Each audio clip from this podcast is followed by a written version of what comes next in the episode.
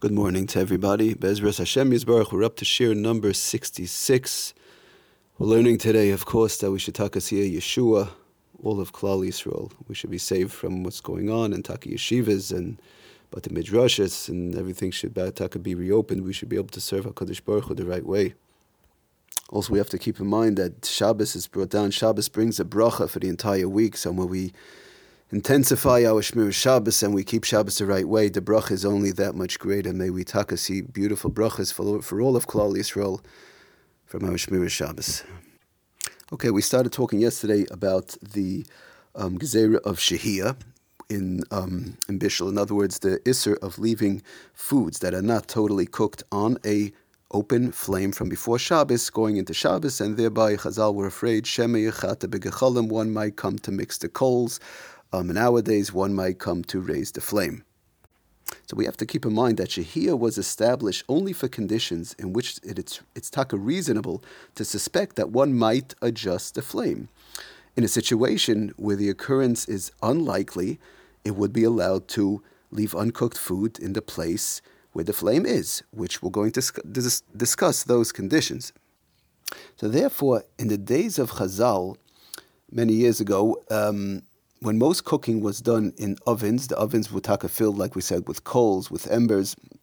Chazal taka outlined uh, two procedures for eliminating the likelihood of stirring the coals or those embers, and thereby allowing one to maintain food in the oven or on the flame on top of the stove from Erev Shabbos going into Shabbos.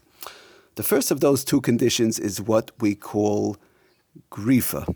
We have the two conditions, actually, before we go further, is Garuf Aikatam. Let's go one at a time. The first one is Garuf, and what does that mean, basically?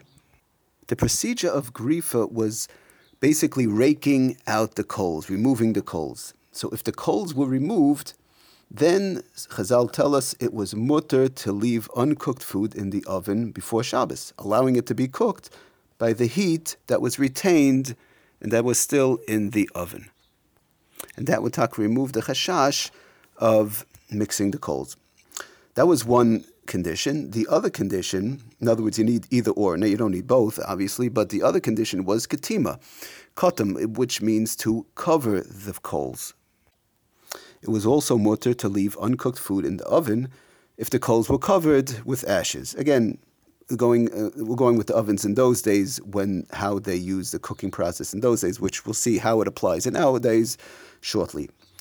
Since the heat was, there, therefore the heat was now diminished by putting the these, um, covering it up, the heat was now dimish, d- diminished. So it indicated, by doing so, one indicated that he was not concerned with cooking the food more speedily, and the chashash of that he might come to mix the coals or embers was taken away because of the fact he now made some sort of a simon for himself.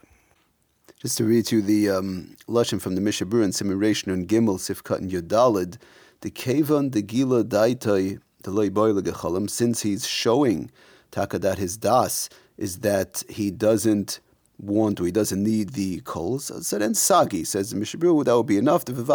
So he won't come to mix them.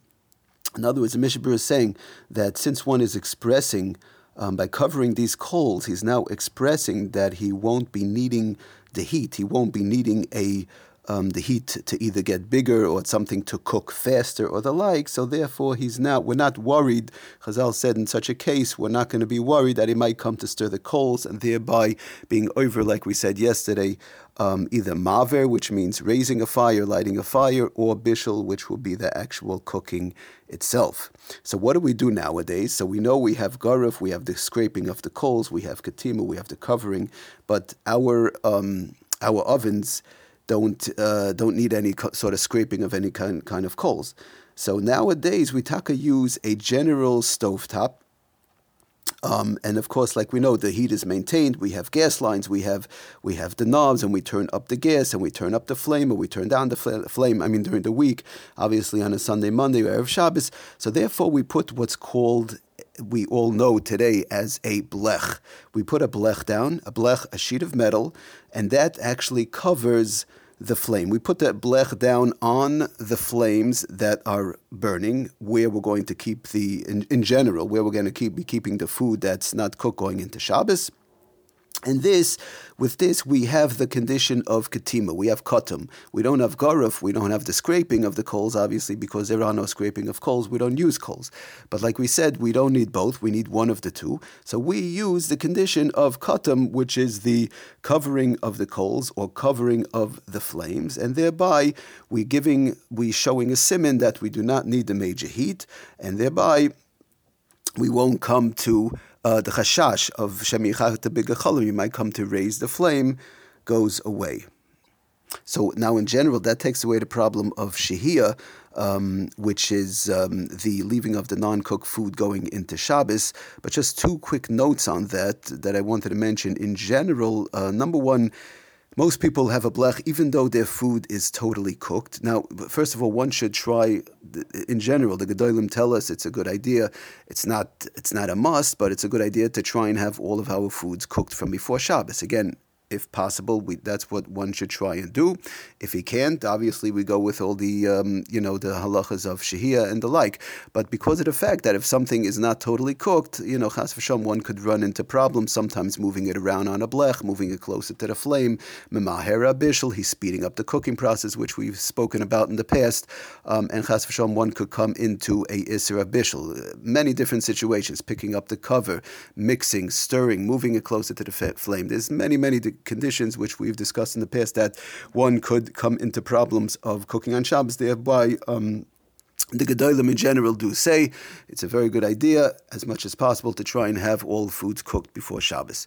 Again, it's not a must. I like to stress that, that it's not a must. We have to know when it's a good idea and when it's not a must. And the other thing is, as far as a blech, in general, most people, you know, it's a minig, uh, sort of a uh, minig by Klal Yisrael, so we try and have a blech, even though the food was totally cooked from before um, Shabbos, in which case, uh, technically for Shehiya, you would not need the blech, but you need the blech for other things, for chazara, returning it, which you need five conditions, which we're going to see, Bezrat Hashem, when we learn the halachas of chazara, um, and one of the conditions is a blech. So in general, Klal Yisrael, we try and keep a blech um, on the flames that are on, on Shabbos. Um, and that's, you know, pretty much what the minig has um, turned into over the years. Okay, Bezrat Hashem, tomorrow we'll go weiter um, in our halachas of Shehiya. Everybody, thank you so much for listening. Have a wonderful hatzlacha dika day, b'suras tovus.